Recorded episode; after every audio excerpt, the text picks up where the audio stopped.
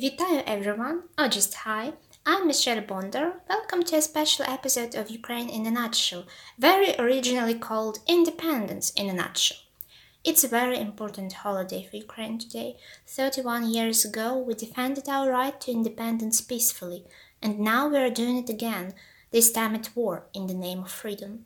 It's been 31 years since the proclamation of independence and exactly six months since the full scale invasion of Russia.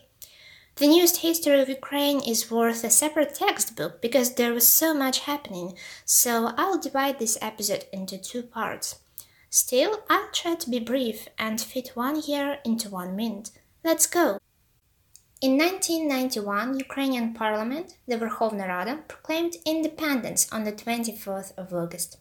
The Declaration of Independence says that it was adopted because of the mortal danger surrounding Ukraine in connection with the state coup in the USSR on the 19th of August, that it continued the thousand year tradition of state development in Ukraine, and that the territory of Ukraine is indivisible and inviolable.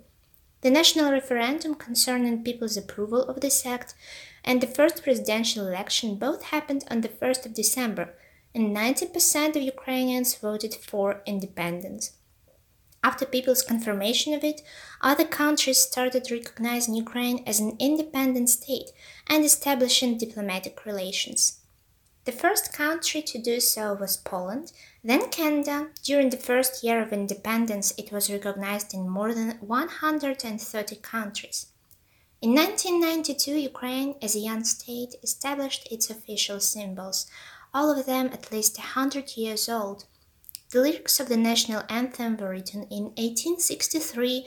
Usage of the blue and yellow flag dates as far as the 14th century, and the trident coat of arms was first seen on the 10th century coins.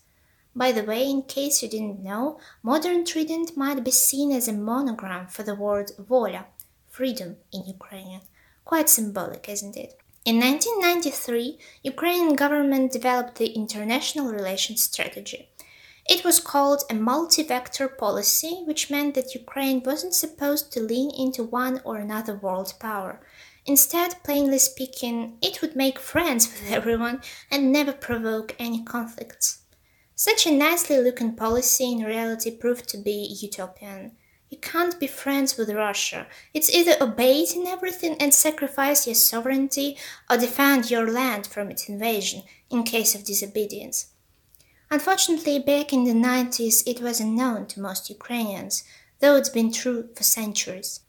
In 1994, Ukraine signed the Budapest Memorandum, abandoning its third largest nuclear arsenal in the world to Russia in exchange for safety guarantees from the USA, the UK, and Russia again.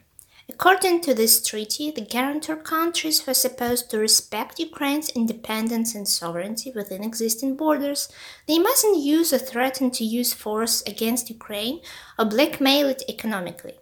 As it turned out, Otto von Bismarck was right when back in the 19th century he said, An agreement with Russia is not worth the sheet of paper it's written on.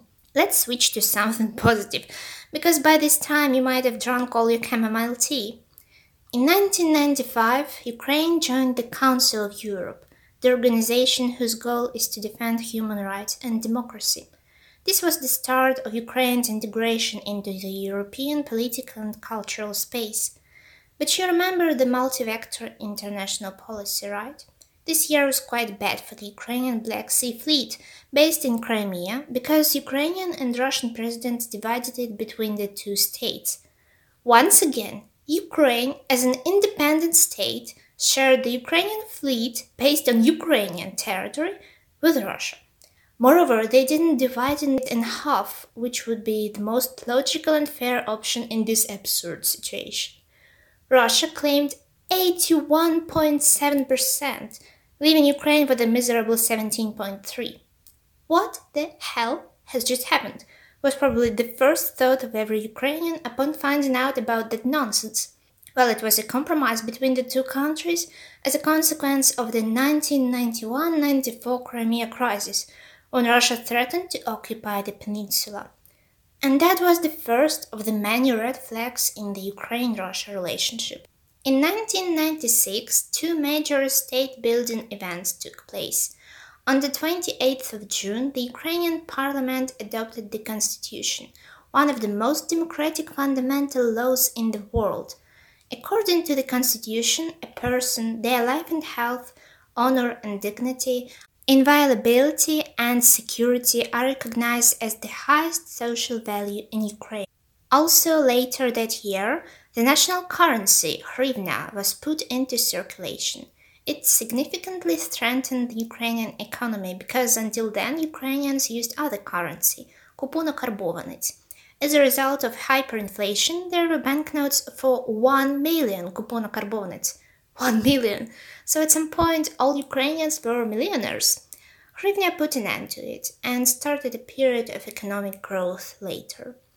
In 1997, the first astronaut of independent Ukraine, Leonid Kadeniuk, flew into outer space on the American shuttle Columbia. Actually, 20 people in total of Ukrainian descent were in orbit. 15 of them were native Ukrainians labeled as Soviet astronauts, and four were American or Canadian, all children of Ukrainian immigrants. It's slightly beside the point, but I looked it up and couldn't help sharing.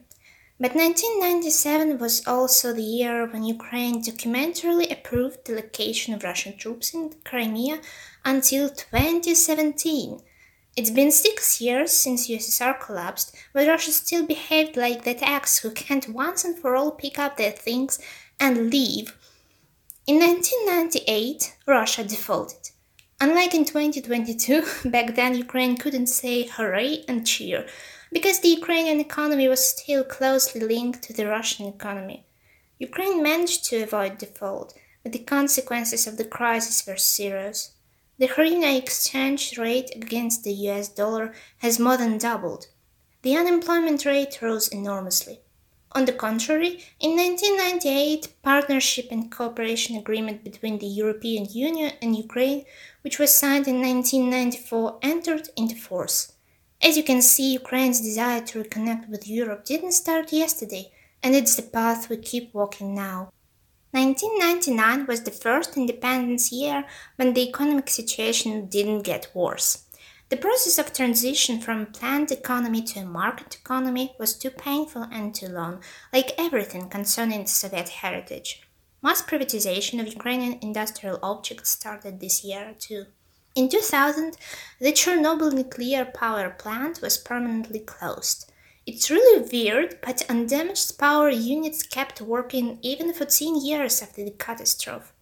Also, the economic crisis ended and the economy started to grow. What a beautiful day to finally rise. In 2001 or 2001, the Pope visited Ukraine, which was very inspiring for many Ukrainians. That was the year when the all Ukrainian population census took place. According to the results, the population of Ukraine was almost 48 million and a half. Spoiler, a few months before the war, in December 2021, it was estimated to be around 42 million and as of May 2022, 5.6 million refugees left Ukraine. Whether they come back or not depends on how long the war will go on. In 2002, Ukraine claimed that it wanted to join NATO someday. Someday hasn't come yet, but Ukrainians are a patient nation. The autumn of 2003 was crazy for the Tuzla Island, the tiny Ukrainian island near Crimea, which Russia tried to audaciously appropriate. On the 29th of September, Russia started building a dam towards the island to connect it to Russian territory. Working in three shifts, the workers built 150 meters of the dam a day. Crazy. The next day, Ukraine sent a note of protest to Russia. First Ukrainian Minister of Foreign Affairs, then the President himself negotiates with Russia. They stopped construction works in a month when the dam was 100 meters away from the Ukrainian border outpost. Another attempt of shameless invasion which ended, thank goodness, peacefully. But it doesn't mean there won't be another. 2004 was the first year when Ukraine won Eurovision. The best song in the contest was Wild Dances by Ruslana Lyzhychko. The lyrics were in Ukrainian and English. Also, that's when the first revolution in independent Ukraine happened. Remember when in episode 1 I said that I was born during the revolution? That's the one. In 2004, there was a presidential election. Two candidates elected for the second round were diametrically opposed. Viktor Yanukovych had strong pro Russian views and a conviction for theft. Viktor Yushchenko was more into Europe and reforms, and he was never in prison, which is quite important. Quite a confrontation developed between the candidates. A few months before the election, Yushchenko was poisoned, but he survived, and the poisoning case was never solved. As it turned out, the results of the second election round were heavily falsified, and Yanukovych kinda won.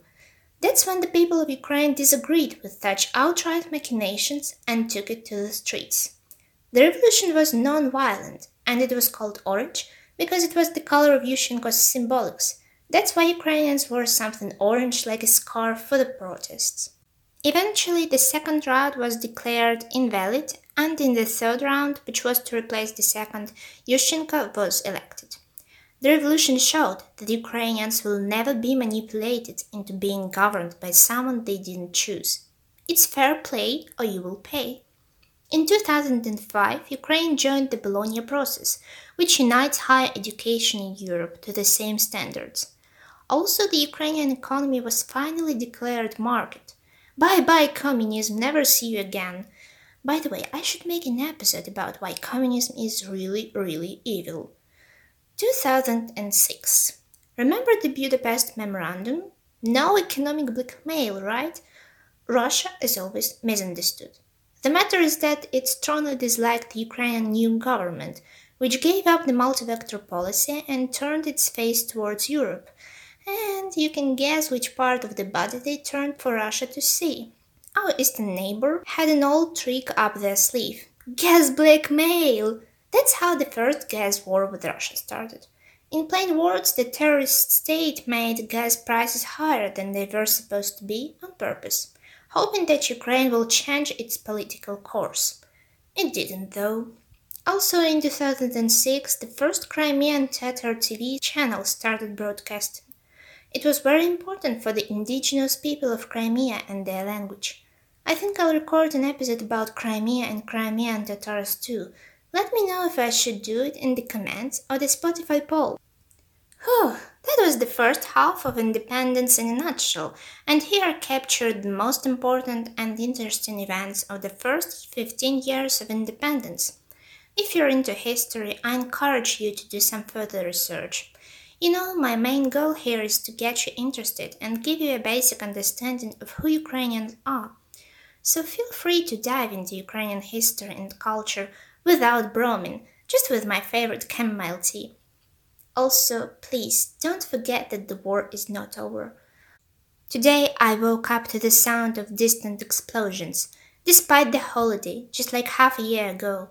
Things like this happen every day, but I don't want to sound so mundane about it.